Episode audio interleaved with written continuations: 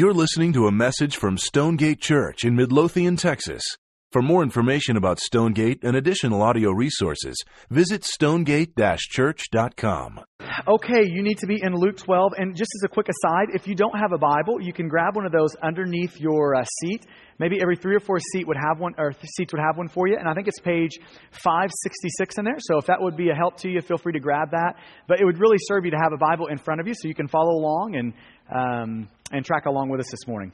Okay, so we've got a lot of we've got a lot of ground to cover, and so uh, let's jump in. If you, if you, by the way, if you stumbled in, this is week three of a set of sermons called "Gospel, Greed, and Generosity," where we're trying to figure out how the gospel is good news in relationships to money and possessions, and so asking God to, to shape us um, with how we think about money and possessions, that we would have actually a Godward view and a biblical view of these things. And so um, this is where we find ourselves in, in Luke chapter 12. And so we spent some time in here last week, but let me pick it back um, up again in verse 13. Randomly, a guy comes to Jesus and asks the question, and ask a question in verse 13. It doesn't fit the context of where, where, what Jesus was talking about or where he was going. It's a random question out of nowhere in verse 13 when someone in the crowd said to him, Teacher, tell my brother to, to divide the inheritance with me. Now, this man thought he had an inheritance problem, but Jesus is about to show him that he's actually got a heart problem. Okay, so look at verse 14. But Jesus said to him, Man, who made me an, a judge or an arbitrator over you? In verse 15. And he said to them, Take care. This is the words of Jesus to you and I. Take care and be on your guard against all covetousness. For one's life does not consist in the abundance of possessions. So last week we looked at that verse, verse 15, and we said last week that that verse contains both a warning and it, can, it contains great wisdom for us. So, so here's the warning. Take care, be on your guard against greed, against covetousness, against materialism. And so we, we talked last week about what a definition of those words are and kind of looped them all together, using them interchangeably, and said this that greed is an inordinate desire for money and material things an inordinate desire for money and material things. So greed is looking at money and material things and thinking this, believing this, that if I can get those things, then I'll have real life. If I'm going to have real life, though, it's going to require me getting those things. See, it's this inordinate desire, it's this belief that money and things and possessions can actually give you the sort of significance, the sort of satisfaction, and the sort of security that your heart craves. Okay, this is what greed is. It's, it's that sort of a belief about money and possessions. And, and Jesus tells us to be on guard against it. Why? Because he knows that greed does not leave the human heart by itself. That it's a lingering sort of a thing in, in essentially every one of our hearts. That there's not a person in here that is immune to greed. And so last week we talked about nine reasons why Jesus gives this warning to take care, to be on your guard, uh, to actively set up defenses around greed, to actively, uh, proactively wage war against greed. Why it would be that he, he tells us that. And so last week was nine reasons. Not going to recap those, but if you missed last week, it would really be good for you to go get the podcast so you can stay up to date with us and, and in the flow of, of where we've been. Okay, so, so why is it that Jesus gives us that warning, though? Because Jesus knows that there, is, is, there are few things like greed and money and possessions that can lure you away from a love for God. The, the reason for this warning, ultimately, is that Jesus knows there are few things that have the unique power of money and possessions, of greed, that, that sort of impulse. There, there's few things in life that have that sort of power to lure you away from the love of God. That's why he gives this warning that, that money is hazardous, that it offers these enticing promises like, I can make you happy. If, if you have me, you've got real life. Can I just tell you the only problem with that is it's a lie? It doesn't work. That, that when you look to money and possessions for life and satisfaction and happiness, it actually functions like salt water. It leaves you dehydrated and delusional at the end of the day. This, this is how money and possessions work. But it offers this seductive promise that if you've got me, you'll have life. I, I love what um, John D. Rockefeller, one time he was asked, How much is enough? This is one of the richest men in history. How much is enough? And you know what his response was? One more dollar. See, this is, this is the effect of money. It's never enough. It, it, it can never come through on this promise. Money and possessions always overpromise and 100% of the time underdeliver. 100% of the time. Um, Kobe Bryant, this was really interesting a few years ago in a Sports Illustrated interview. This is a guy that he's got a big stockpile. He's got a pile probably a lot bigger than yours and a lot bigger than mine, right? So, so he, he could actually kind of test this out. Does money and possessions actually give you some, some meaning and life and happiness? And he was asking that interview, um, are, are you happy? And I think his response is really telling. He looked back and said, I don't believe in happiness. See, this is what it's like when you try to find your life in money and possessions. When you start to believe that money and possessions can deliver on that, greed has gripped you and it's salt water to you. Dehydrated and delusional is where you end up in the midst of that, just like him. So, so he gives this warning take care, proactively guard yourself against greed. That's proactive, wage war. And then he gives us this, uh, this, this wisdom. So it's a warning and wisdom. And the wisdom is in the back half of verse 15. For one's life does not consist in the abundance of possessions. If there is one hope that I have for you and I over this set of sermons, it's that God would cement that deep in your heart. That your life does not consist in the abundance of possessions. Okay, now look at me here. That the essence of your life is not altered if you have another house or a new house. If you have a bigger bank account or a smaller one. The essence of your life is not altered. If you have another car or new, it's not altered. If you have the next new luxury, it's not, the essence of your life does not change. Your life does not consist in the abundance of your possessions. That the essence of your life is not dependent upon you getting the next new gadget or the next toy. The essence of your life is not altered in any way. But this is what he's saying. The, your life does not consist in the abundance of possessions. It, it, it's not found there. I, I love what C.S. Lewis said that he who has God in everything has no more than he who has God alone. So, this is what Jesus is saying. That he who has God in everything has no more than that person who has God alone. Like Jesus is saying that it's Jesus plus nothing equals everything. Like if you've got Jesus, you've actually got everything you need. That, that your life does not consist in the abundance of your possessions, but in turn, the implication is your life does consist in the abundance of God's grace for you. That's where it consists in Jesus. So, so there's great warning and, and, and then there's some great wisdom. Okay, now then we get to verse 16. And in verse 16, Jesus takes the teaching of verse 15 about greed and he puts it in story form. Like, so verse 16 and, and following to, to 21 is really greed in story form. That's, that's what Jesus is doing here. He's taking that teaching in verse 15 and putting it in the context of a story. Okay, so this is where we pick it up um, when we get to verse 16 and, and following.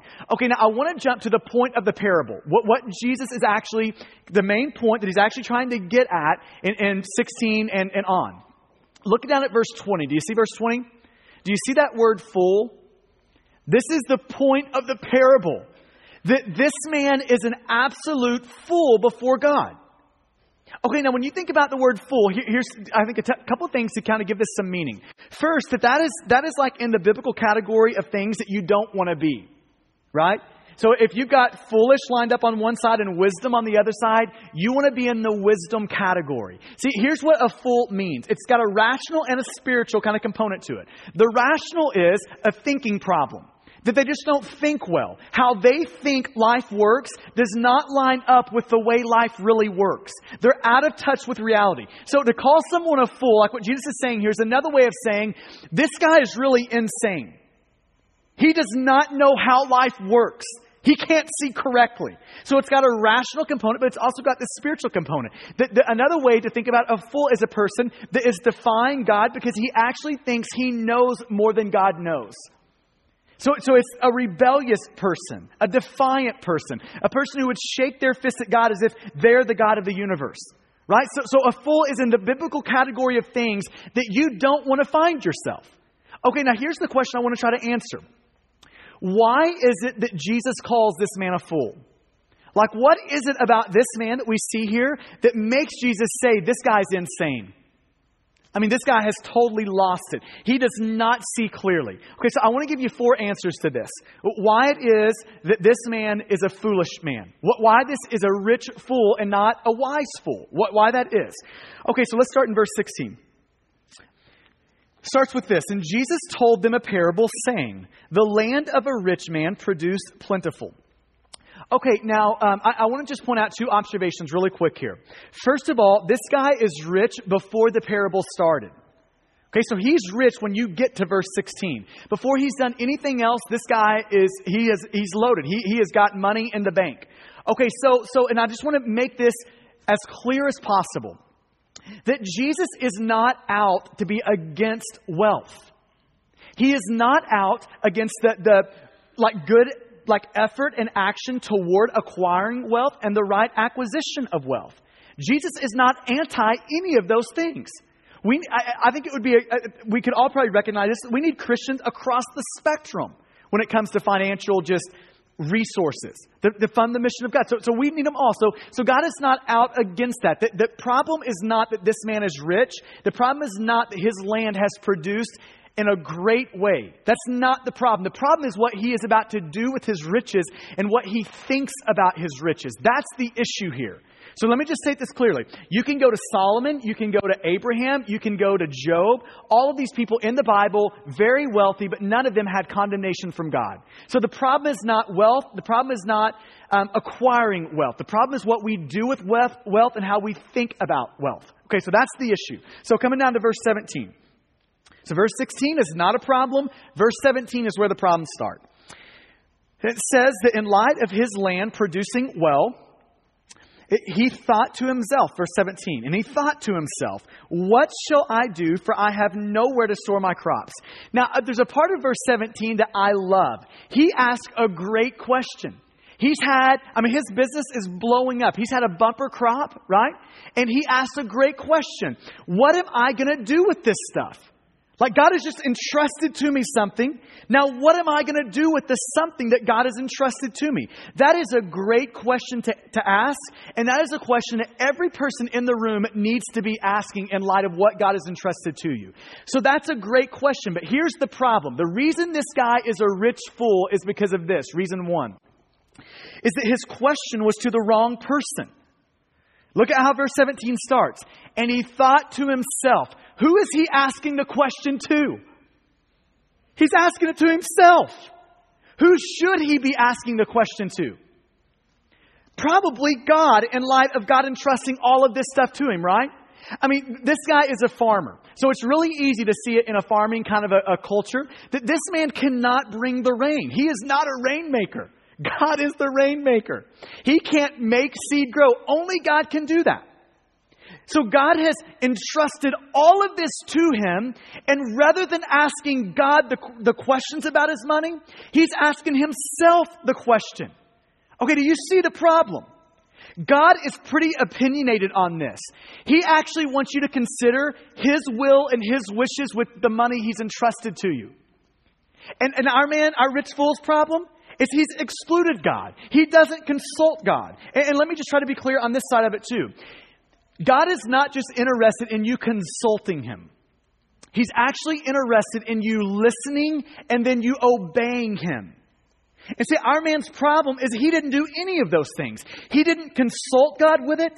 He didn't listen to God about it. And he didn't obey God in it. He was a man left to himself. His wishes, his wants, his thoughts, his ideas. And can I just tell you, that always goes badly always goes badly. So I, I just want to give you this encouragement.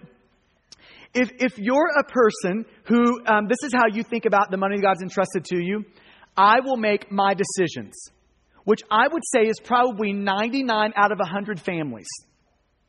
See, if there's no other people in the world that know your financial situation, how much you make, how much you've got in the bank, how you spend, the lens that you spin through, if there's nobody else that knows that, can I just say, I think you're going to be a rich fool. I think you're going to be the person that makes dumb financial decisions like this guy does. So I think it's an invitation to say this I need to get in good community with my finances, and I need to get these before God, where God is in the equation, God is consulted, God's listened to, and then He's actually obeyed. That it's not just me and my money. This is money that God has entrusted to me to do with what He would want, to obey His wishes with. But, but in, this, in this parable, he's a rich fool because he doesn't do any of those things. He's a man left to himself, his ideas, his wishes. And that always leads to the second problem. So he doesn't just ask the, the, the, the wrong person, he comes to all the wrong conclusions. This is the second reason he's a fool. Is, is he asks the, the question to the wrong person. Second reason, all the wrong conclusions are being drawn from it. Okay, so, so watch how this plays out in verse 18. Look at his wrong conclusions. It goes like this, and he said, so, what, what am I going to do with it? Left to himself, here's what he says I will do this. I will tear down my barns, and I will build bigger ones and larger ones. And there I will store all of my grain and all of my goods. Okay, so I, I want to make sure that we've got the full kind of breadth of, of what's happening here. So, so let me maybe ask this question Is it always wrong to build bigger barns? Okay, so I'm going to try to give an answer and then walk you through this. I don't think it is always wrong to build bigger barns. I don't think the point of the parable is saying it's always wrong if you tear down your barns and you build a bigger one to store more grain. That's not the point of the parable. So, so think about this. If you're a business owner and God gives you, you, a year where your business really grows, I don't think it's always wrong for that business owner to reinvest that money into his business so it can grow more. I don't think it's always wrong. Um, just like I don't think it's always wrong um, for a person to decide uh, we're going to build a new house. I don't think it's always wrong for you to decide that another car or a new car is, is next. I don't think any of those things are, are necessarily wrong. That, the point of the parable is not saying that it's always wrong to build bigger barns. Okay, so, so um, let me give, in light of that, let me give a warning for two different categories of people kind of in the room as it relates to the bigger barn issue. There are some in the room who you could not afford to build a bigger barn. I mean, let's just cut, cut to the chase and say we, I, we couldn't afford to build the bigger one if we wanted to. Right? And so, so we couldn't afford to do it. And maybe this is the other kind of the same category, but the other person that might fit into this one is that God was not, would not give you the freedom to build a bigger barn. So, so you get this before God, and He would look at you and say, I don't want you to reinvest it. I don't want you to build a new house. I don't want you to buy another car. I don't want you to do any of those things. Now, if you're in that category, can't afford it, or God's saying no to you, here's what you're very prone to self righteousness. Now, the measure of a man's Christianity and his spirituality is dependent upon him having the same conviction before God that you do. So we, we, we start to look down uh, upon these other people, kind of down our nose at those people who actually build the bigger barn, thinking, well, if only could, if they could be a little more spiritual, the world would be a little better place. If only they weren't building bigger barns, we, we could actually do some things around here. And, and we begin to look down our nose at them. And listen, if that's, if you're in that category, can't afford it, or God's saying no to you, you need to be aware of your heart and that tendency. Because here's the thing if, if you get mad at people who build bigger barns, it probably says more about you than them. Probably more about you than them. All right? Okay, so here's the other warning to the other side. For those who actually do and can afford, and God gives the okay to build a bigger barn on, here, here's the warning to you. You better be self aware enough to know that you will give yourself a million reasons to justify why you should build a bigger barn when God says no. A million of them. Now, we could elaborate here for the rest of our time. And we could go on for days here. And let me just give you one illustration of this. Isn't it amazing how, as soon as a family gets to three kids, how a three bedroom house no longer works? I mean, it's as if we really believe that we're going to scar our kids forever if we bunk them up in one room. That they might die. That we probably just ruined their potential and their future. It's like two kids, one bedroom would never work for them. Can I just say that's not true? But if you're not careful, you'll convince yourself that you need a bigger home because you need all of your kids to have one room and then a huge playroom on top of that. See, you just need to be very aware. I don't care if we're talking about a bass boat, about a lake house, about a new house, about anything, any purchase. We could be talking about an iPhone. You just have to have Siri, right? Okay, we could be talking about any of them. But here's the point. You better be very aware, self aware, that you will always give yourself a million reasons why you should when God's saying you shouldn't. Okay, but the point of the parable is not build a bigger barn, don't build a bigger barn. That's not the point. To say barns are always bigger. So just to be clear on this, for some in the room, God's going to say this it is perfectly okay for you to build a bigger barn. It would be in alignment with my will for you, do it. And for others, He's going to say, don't do it. Now, and, and notice this it has no, this guy is a fool. He, he built a bigger barn, he could afford the bigger barn. So just because you can afford to build a bigger barn doesn't make a bigger barn good for you.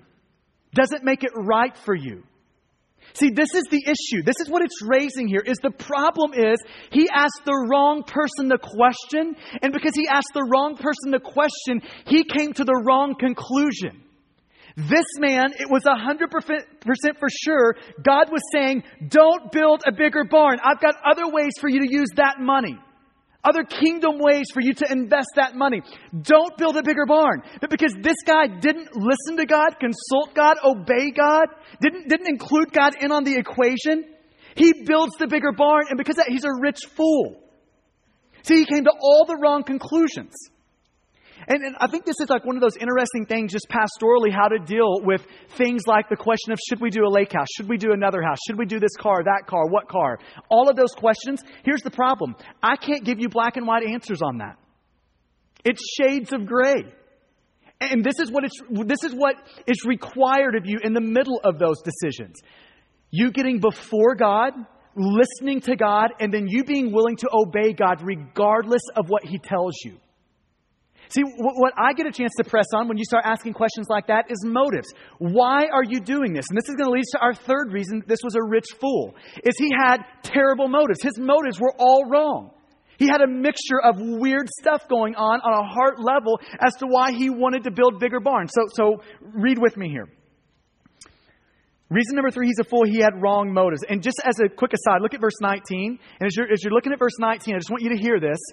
If you are retired, if you're close to retirement, or if someday you would like to retire. I'm, I'm, guessing that's all of us in the room, right? You need to listen very closely because Jesus is about to meddle in your affairs. Okay, so look at verse 19. And I will say to my soul, this is the rich fool. I will say to my soul, Soul, you have ample goods laid up. Build bigger barns. Do, do stockpile money. Why? You'll have ample goods laid up for many years, and this is what you'll get to do in the end. You'll get to relax, you'll get to eat, you'll get to drink, and you'll be merry. Now tell me if that sounds like the American dream that millions are living for. Tell me if that sounds a little bit like that. I think those four words are the best summary of what the American dream is. Like the American dream is this: you take risk early. So get your, like sow your oats, get your wild side out, get to college and get a clue, right? Then you get to college, you get your degree, and then you get out and you get a career going.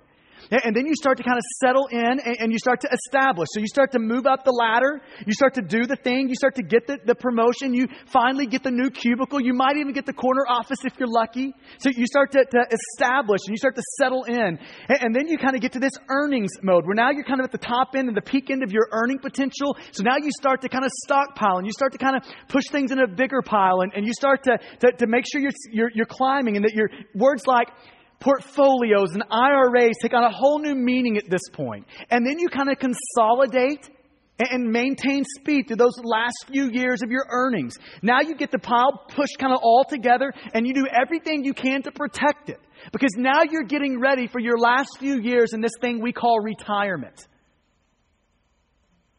Where the dominant theme is relax, eat, drink, and be merry. What, Where the dominant theme is, we've got to create some space here. We've paid our dues, we've done our thing, and now it's time to eat at Luby's a lot. Now it's time to, to make sure we're, we're all protected and that, that, life is going well for us. Now it's time to make sure our golf game is in good shape. Now it's time to settle in and waste the last third of our life.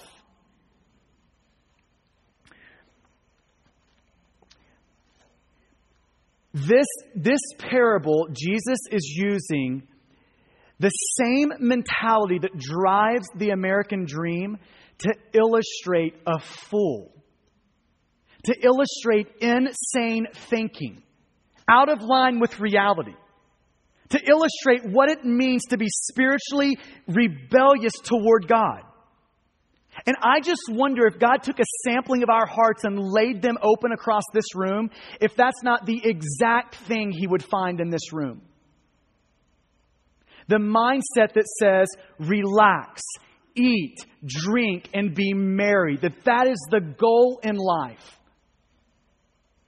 I could lay that over your motives.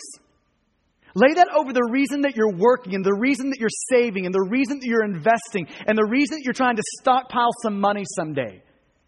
And ask yourself the question Does it look like our rich man's motive? Does it look like the motive of, because I want a period of time in life where I can relax, where I can eat, where I can drink, and I can be merry without any other concerns? Ask yourself that question. And I think what we're going to find is we're a lot of rich fools around here. You, me, us. That we're a lot of rich fools. Same motive. Okay, can we talk about retirement for a second? And, and this, I, I think this it needs to get a little bit painful for a lot of us in the room. There are some good reasons for retiring, for saving for retirement, for having a portfolio, for doing all. There's some good reasons for that. And there's some really bad reasons for it. And my concern is that for us in the room, we have a lot of bad reasons for it. See, here's the bad reason. This is the bad motive for you to relax, eat, drink, and be merry. That is the bad motive. So let me translate what that means. That means I've worked all my life, I've slaved away, I've raised kids. I've had the two year old in my house tearing up everything. Couldn't have anything nice because they break it. I've had all of that. And now I just want a season where I don't have any of it. I just want a season where I can get around the idol of comfort and convenience and worship there for a while. That's the bad motive. And I think that drives 99% of the reason people are stockpiling money for that day. Because we want a season where we can disengage from the kingdom of God and kingdom purposes and the concerns of God as we run after with reckless abandon comfort and, and convenience. And so you need to ask yourself that question Is that me? Because it's really easy to look at the rich fool in this, and it's a little harder to lay that over your life. See, I'm not saying all saving is bad. I'm not even saying retirement. Retirement can be a great thing.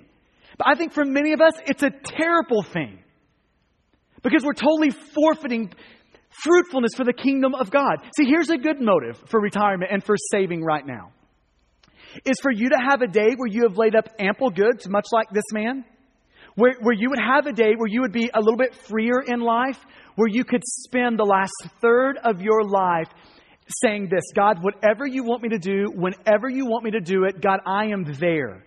You just say just say the word and I am there. That is a great motive. But see, those two motives can't coexist at the same time. It's one or the other. It's, it's comfort or you crucify comfort and you actually make a difference in the kingdom of God. Okay, now I, I want to take a second to talk directly to the guys who, um, who are nearing retirement or in retirement. For, for our people in the room, it, it's going to be the guys are a little bit older than the norm in here, right? And so, a, a couple of things to this, to this, to the guys in here. And I want you to make sure you're looking at me here if, if this is you. And for the young guys in the room, like me, you need to listen up on this because this is coming for you. So, first of all, I want to say this to those guys. I mean, and for us, it's like probably like 45 and above. You fit that category for us, right? And so, um, if you're the guys in here that, that are, are moving in that direction, in that thing right now called retirement. First of all, I want to say this that we appreciate you very much. That, that I prayed a lot for God to give us people who are in that age demographic. And here's the reason that I prayed for that a lot is because I think it can actually be the season of your life, the third of your life that you have the most fruitfulness in the kingdom of God. So I think retirement can actually be that. I think that's a good motive for retirement to say, God, I want this season to be the most fruitful that I've had in my whole life in regards to investing my life into the kingdom of God. God, I want that. Give me that. But can I just tell you this? I, I want to warn you. If you're in that crew, I want to warn you of this. You cannot worship around the idol of comfort and make a difference in the kingdom of God. You can't do it. It's one or the other. You, you, your mindset cannot be I'm going to kind of get in my groove. I'm going to get after convenience. I'm going to get my life padded. I'm going to make sure people kind of stay out of my life. I'm going to ask people to leave me alone so that they don't kind of alter my worship at the idol of convenience. I, am going to make sure that I, I've got all that stuff. You can't have that and fruitfulness. So you're going to have to make a decision. And one of my, I think one of my jobs as your pastor is to help you see that you can have great fruitfulness, but that it's going to cost you convenience. It's going to cost you comfort. So, see, if you're in that a little bit older demographic, look around you. There are all these young couples, 25, 30 years old in here, and God has especially equipped you with life's wisdom and experience and freedom, a measurable amount of freedom. And think about the difference you could make if you'll invest your life into them. So you've got one of two options. You can kind of hunker down and build your life around people who look like you in the same stage of life as you, all of that. Or you can actually start investing your life into some younger folks around here and actually make a difference in the kingdom of God. And can I just encourage you, can I plead with you to go for that, the kingdom of God? Can, can I just plead with you? There's a day you're going to stand before God and comfort is going to give you no comfort then. I just plead with you? Man, move toward the kingdom of God. Move toward fruitfulness. This could be one of your most fruitful seasons of your life. So I pray that for you. So this man was, was a fool. He, he was dumb. He was stupid. Why? Because his motives were bad. His motive was relax, eat, drink, and be merry. Here's the fourth reason why this man was a fool. Is that he was blind. Look at verse 20. He was blind. Verse 20 goes like this But God said to him, Fool, this night your soul is required of you, and the things you have prepared, whose will they be? So is the one who lays up treasure for himself and is not rich toward God. I think you could maybe summarize this guy's blindness in three different areas. Here's the first one He was blind to the brevity of life. He was blind to the brevity of life. See, this man is in the middle of drawing up blueprints for his barns, and God was drawing up blueprints for his obituary. And he couldn't see those two things. See, money and possessions, one of, one of the dangers and the hazard of money and possessions is it makes you short sighted. It, it puts a gravitational pull on your life to think that this world is all there is. The problem is, this world is not all there is. See, it made our man presumptuous. All he could think about were bigger barns, and he couldn't think about that he may be standing before God tomorrow. See, he couldn't think about that. He was too engrossed in what he was doing and what he was building. This is why I think the psalmist encourages us to ask God to teach us to number our days, to give us a view of how short and unpredictable life is. I think this is why James warns us against presumption. Don't just make your plans out there without considering that you may not, you may not be there to enjoy those plans. So let me ask you the question. In the way you think about the future, do you factor in that you may die tomorrow? Do you factor that in? That you may actually be, st- the real fact that you may actually be standing before God tomorrow? See, if you don't factor that in, it's because greed, money, and, and possessions has put this gravitational pull on your life that's made you think this is all there is. It's blinded you, it's made you short sighted. Second thing he was blind to is the fleeting nature of money and possessions. This is the question of verse 20. You, whose are these things going to be? Last week we answered it. It's not going to be yours. You're not taking any of this with you. We, we said this last week that there's no U-Hauls behind hearses. None of that stuff is none of that stuff is traveling with you when you leave. But I think another question is you need to think about where they're going to be. In a hundred years from now, everything that you treasure is going to be in a trash dump somewhere. Do you know that? All these little trinkets and things and cars, and they're going to be in a dump somewhere. So you need to think about that the fleeting and diminishing and dimming nature of everything earthly. He was blind to it, he couldn't see it. And number, and number three, he was blind to what really matters in the end.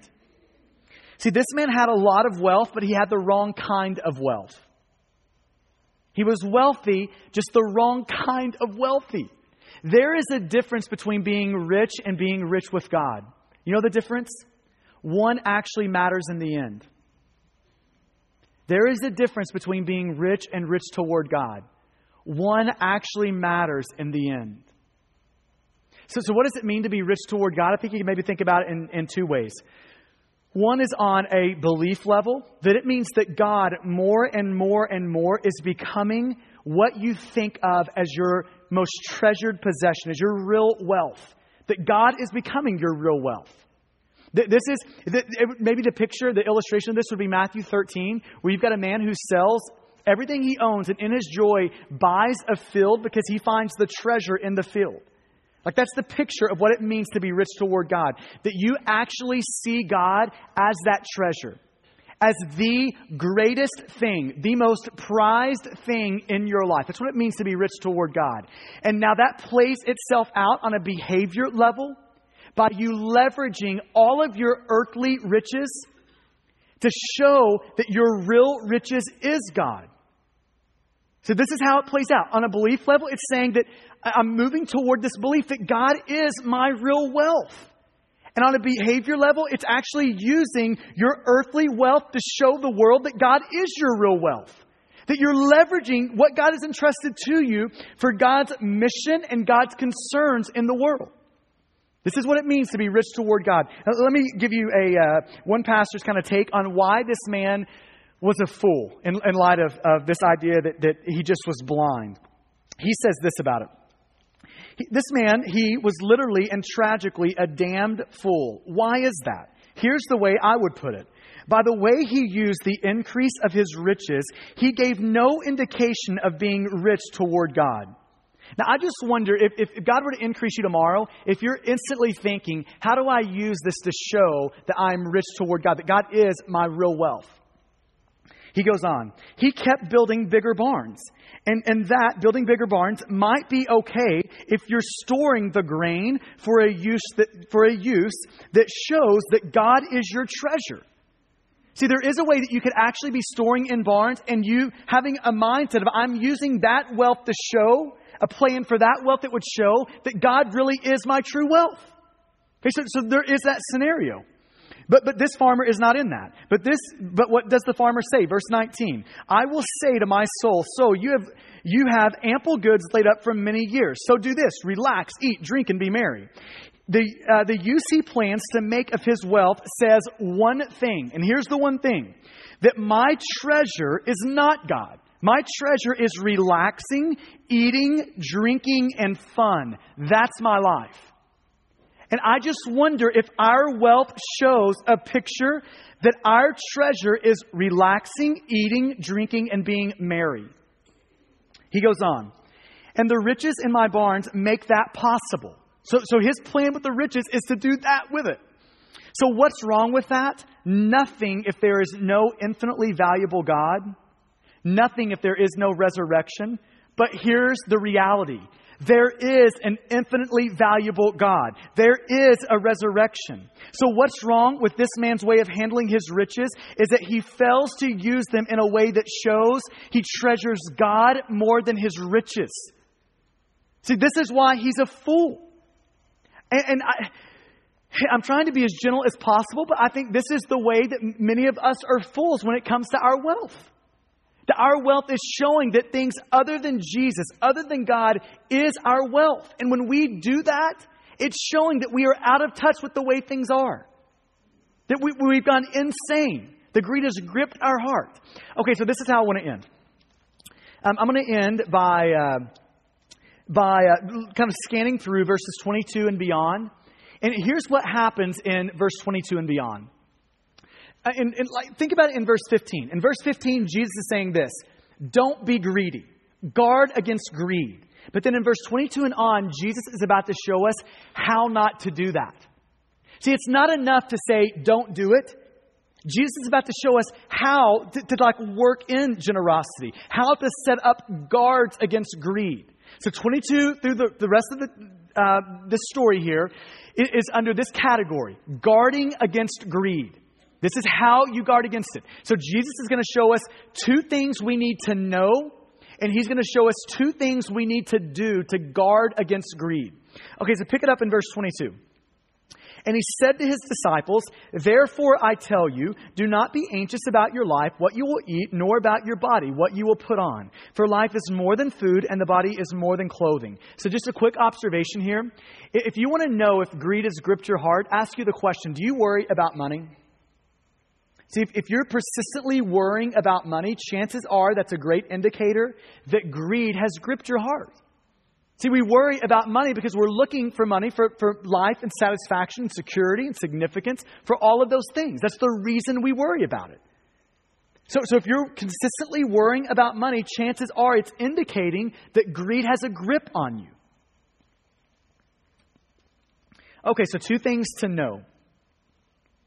Number one, we have to know that God is our Father. You have to know this that God is a good father for you. Now, now look at verse 22 here. He said this to his disciples.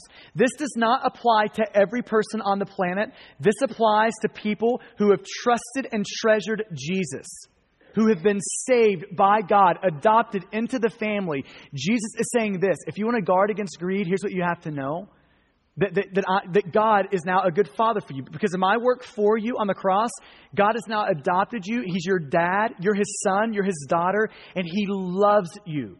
You have to know that. Okay, so, so look at what he says in verse 30.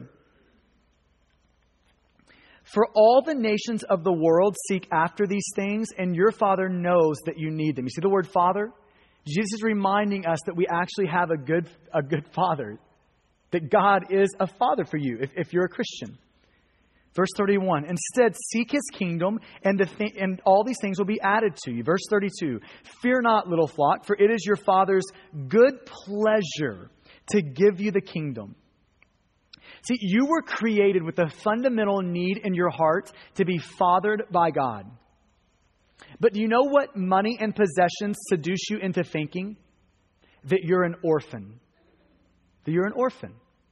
God has said, I am a father. I will give you everything you need. Money and possessions have this promise attached to them. He, he, maybe he's not a good father. Maybe you actually need me to give you what you need. So Jesus is just gently reminding God is a good father for you. See, if, if you want to guard against greed, this is the way you do it. You've got to know, you've got to believe, you've got to put faith in this truth God is a good father. Okay, now, now here's the second piece of that. And, and by the way, I think this might be worth just lingering on just for a second to say this and apply this. I think two groups of people need to hear this this morning. One is the group of people in the room who you are really struggling financially. You're really, really in diffi- a difficult spot. And I think you need to hear verse, verse 32. I mean, God, as a father, loves and delights to provide for your needs to give you the kingdom. He loves and delights to do that, takes great pleasure in doing that. So I just want to remind you of that this morning, if that's you, because I, I, I, think this, these, these verses provide great comfort if you're in that situation. Now, here's the other group of people in here that I think need to hear this. I think there's going to be some of us that God is going to work into us some really good acts of generosity. And you know what it feels like when, when you're about to do something that you feel like is like, oh my gosh, how am I going to do that? Like when you're about to write that check or do that thing, you know what it feels like in that moment? I am about to ruin my life. That's what it feels like to me. I'm, I'm about to, to put my life in the toilet and I'm about to flush it down the drain when I write this check, when I do this thing. That's what it feels like. And, and can I just remind you, for, for those of us in that situation, that God is saying this I'm a good father for you. I take I take great delight in providing for you. I take great delight in that. So we have to know that God is Father. And the second thing we have to know is that God is faithful. So He's not just a Father, He's a really, really, really faithful and good Father to you. Look at verse 24. Consider the ravens. They neither sow nor reap, they have neither storehouse nor barn, yet God, uh, yet God feeds them. And of how much more value are you than the birds? He uses ravens. I like how one pastor said it. That is a rat with wings on it. right? He's using a raven of all things, and he's saying, Look at those things. They, they don't have any storehouses. They have no place to stockpile anything. They have no barns. And yet your father actually feeds them. And if that's a raven, a rat with wings, how much more would he provide and take great delight in providing for your needs as a son or daughter? Do you see what's happening here? He, he's showing you, he's arguing from like the, the lesser to the greater, that if God would provide for a raven, how much more you? God is a faithful father. He's, he's good to you. And then he goes on. Look at verse 25. And which of you, by being anxious, can add a single hour to his span of life? Answer, none of you. If then you are not able to do as small a thing as that, why are you anxious about the rest? Verse 27. Consider the lilies, how they grow. They neither toil nor spin. Yet I tell you, even Solomon in all of his glory was not arrayed like one of these. But if God so clothes the grass which is alive in the field today and tomorrow is thrown into the oven, how much more will he clothe you, O you of little faith? So Jesus says, Do you see the flowers of the field? Can you see how fickle they are? Can you see how they're here fleeting, how, how they're here one day and gone tomorrow? If I would dress them like that, how much more would I provide for my son or my daughter? How much more? I, I think there's this great verse in Isaiah. Um, it's in Isaiah 49 where um, God is using through Isaiah, he's giving this illustration of would a nursing mother forget her child? And conclusion, they might, but God won't.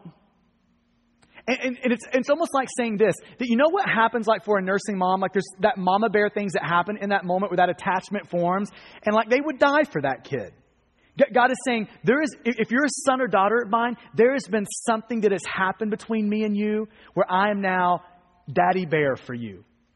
Like, I love you like that. There's that sort of a thing that has happened. If I would clothe a flower, a raven, like if I would do that for them, how much more you? How much more? See, we've got to know this. If you ever want to be set free from greed, it, it is primarily, it happens through you knowing this. God is a father. God is faithful. If you're a son or daughter of God, you can expect Him to provide for you faithful, to be good for you. Okay, now there's two things that I think this passage would tell us to do. Two things. So that was what we have to know. This is what we have to do. Do number one is give. We have to give. If we want to guard against greed, you need to be a good giver. Generosity needs to start flowing if you want to be guarded against greed. So look at verse 29. And do not seek um, what you are to eat and what you are to drink, nor be worried. For all the nations of the world seek after these things, and your Father knows that you need them. There's a lot there. That's a rich verse. If you want to be a light to the world, you can't be like the world in regards to money and possessions, right? So there's a lot there, but we got to keep going. Verse 31 Instead, seek his kingdom, and these things will be added to you. Fear not, little flock, for it is your Father's good pleasure to give you the kingdom. Now, in light of all of that, You've got a good and faithful father. In light of all of that, he says this So, sell your possessions and give to the needy. Provide yourselves with money bags that do not grow old, with a treasure in the heavens that, that does not fail, where no thief approaches and no moth destroys. For where your treasure is, there will your heart be also. Giving, selling your possessions, giving is one of the greatest ways to guard your heart against greed. Giving is one of the greatest ways to guard your heart against greed. Here's why. Every time you give, do you know what you're saying to yourself and reminding yourself of? My life does not consist in the abundance of my possessions. It consists in God. See, every time the Spirit prompts you and you have to give, and God is prompting you to give, it is a reminder my life does not consist in the abundance of my possessions. It consists in the abundant grace of God. This is why giving is such a great way to guard your heart against greed. Because you're reminding yourself of this. You're, you're, constantly putting this in front of your brain and your heart, reminding yourself that, that my life does not consist in, in the abundance of my possessions. Now, we're about to tear into giving here in a few weeks and kind of what that looks like in 2 Corinthians 8 and 9. But I just want to give you a sampling from this passage and make a few comments on it. See, the number one question about giving is well, how much do I give? Like, what does giving look like? How, how do I know how much is enough? All that. And I, I just want to make a comment from this passage. He says, sell your possessions and give. Sell your possessions. So I don't want to read too much into this, but I think there's something worth commenting there. about, maybe observing there, that if you're selling your possessions to give, that probably indicates that it's a lot of hassle and there's probably some sacrifice involved with it. See, if you're having to sell a possession, liquidate things to give, that probably indicates that there's, there's some sacrifice going on. This is the idea. I think Jesus is saying you need to give sacrifice, like until it hurts. See, most of us have this mindset when it comes to giving. I can't give like that because I can't afford to. Let me translate that. What that really means is you're saying this I can't give like that because it's actually going to cost me something if I do it. You see that? See, that, that's how most of us think about it. That is the point of giving. That's what we're supposed, it's actually supposed, we're, we're not supposed to be able to afford it. That's the point. Like it's selling your possessions, having to liquidate things. So I don't think this is the only grid, but I think this is a grid you could apply. Okay, I'm not saying this would apply in every situation, but this would be a healthy grid for you. Have you ever, like the Spirit prompted you in such a way where generosity, he's, he's wanting generosity out of you, and it's been to such a degree that you've actually had to liquidate some things to make it happen? And I think if that's never been true, there's probably a good chance that we're not to a sacrificial point. We're giving until we can afford to. But see, here's one more grid that I think you could lay over it when you think about the how much question. Uh, and this is the primary grid. I think that the primary point you need to be thinking is this How much do I need to be giving so that I am fully convinced that my net worth is not in my bank account, the size of my house, and what I drive, what I wear, in any of my money and possessions? What do I need to give to make sure I have equated that my net worth is in God and not in these things. So, whatever it takes to do that, you need to give to that point. Whatever it takes to remind you of that, you need to give to that point. That you are fully convinced that my life does not consist in these things. So, more of that to come in a couple of weeks. Last thing, and we're going to jump into communion from here. Second, do. Number two, we need to consider. So, not just give, we need to consider. Look at verse 24 and 25. Jesus tells us to do this. You need to stop and you need to think. You need to consider the ravens. You need to consider the lilies of the field. You need to stop and think about that. That means that you're preaching the gospel to yourself. You're preaching about what Christ has done for you to your heart. You're telling yourself. Just like this man was, was preaching to himself, he was preaching a false gospel. You need to preach a real gospel to yourself. A gospel that says this My life does not consist in my, my possessions, it consists in Jesus. That's where my life consists of. You need to consider the ravens. You need to stop and think about if God would care for them like this, how much more a son or daughter? The, the flower. If God would do this for them, how much more a son or daughter? You need to stop, meditate, think, preach to yourself. Use your imagination to see those things. And can I just end by pointing us to the ultimate expression of God's love and care for you? Can I, can I point you to the cross and to Jesus as we finish up here? If you want to see God's ultimate expression, it's not even in a raven, it's not in a flower of the field, it's in Jesus being slaughtered on a cross for you, for your sake. See, there is a sense in which Jesus is the ultimate rich fool, isn't he? The, the Bible is going to say that he was eternally wealthy, but he forsake his wealth and took on the rags of a stable, didn't he? For, for, forsook all of his riches for the rags of a stable. The world would look at that and say, You fool, you are out of touch with reality. But God's saying this. Can you see how much I love you in that? See, he, he's, the, he's the ultimate rich fool. See, he, he traded all the comfort of heaven for a cross. The world would look at that and say, You have got to be crazy. But God's looking at that and He's saying, Hey, do you see that? Will you, will you stop and think about that? Will you consider that? That's an expression of my love towards you. And so, as we finish up here today, we're going to take communion. I think it's an, a, a perfect ending to where we are in this passage. That we're stopping and we're considering this reality that Jesus was broken and he was bloodied and he was slaughtered on a cross so you could actually have life. That, that Jesus was crucified so, so you could actually not be. That, that Jesus, his life was taken from him so you could actually have life. Like that's what we're stopping to consider here.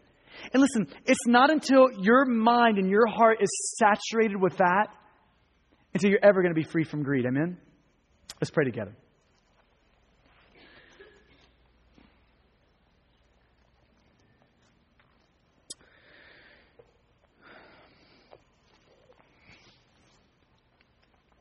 So I'm going to give you a second just to allow that to sit over your heart this morning. Praying that God would wipe away anything that wasn't helpful and imprint upon your soul the things that were helpful. And let me just remind you that communion is for those who are in right relationship with God. And so maybe you have found yourself in the room and you're kicking the tires on what it means to follow Jesus. And uh, let me just say this that, that we want you to, to take Christ before you take communion. And so we're going to have some, some home group leaders. I'll be on the front left side of the, the room up here on, by the wall over here.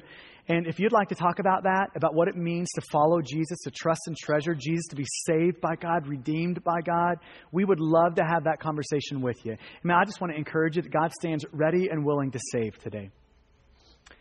And, and um, for the rest of us in the room, um, it means that you're in right relationship with God. So this probably means that you need to get before God and you just say, God, will you, will you show me the things that need to be repented of this morning? And we want to give you a second to do that. The guys are going to play a few songs this morning as we finish up.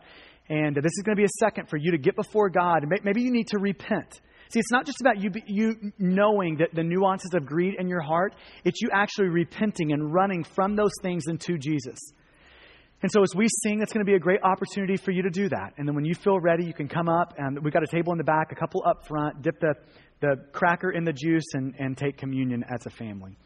And so let me pray for you, and then we'll give you some time with God. God, we love you, and God, I pray for good help. God, I pray that you would give us eyes that can see. God, I pray that, that you would give us a view of the world and a view of Jesus that would show us that our life is in Him, not in money and possessions. And so, God, I pray for great help. And God, we're so thankful for the work of Jesus for us that we get to celebrate now. His broken body, His blood that was shed for us and for our sin. God, we're so grateful, so thankful. And, I pray that you would help us lock that down over our heart, that we would see the cross as the most beautiful expression of how much you love us and care for us. And God, that might release greed's grip on our heart, that we would know that we are fathered, we're not orphans. So, God, will you give us eyes to see that? It's in your good name we pray. Amen. Thank you for listening to this message from Stonegate Church, located in Midlothian, Texas. For service times, additional audio and study resources, as well as information about our church, please visit us at stonegate-church.com.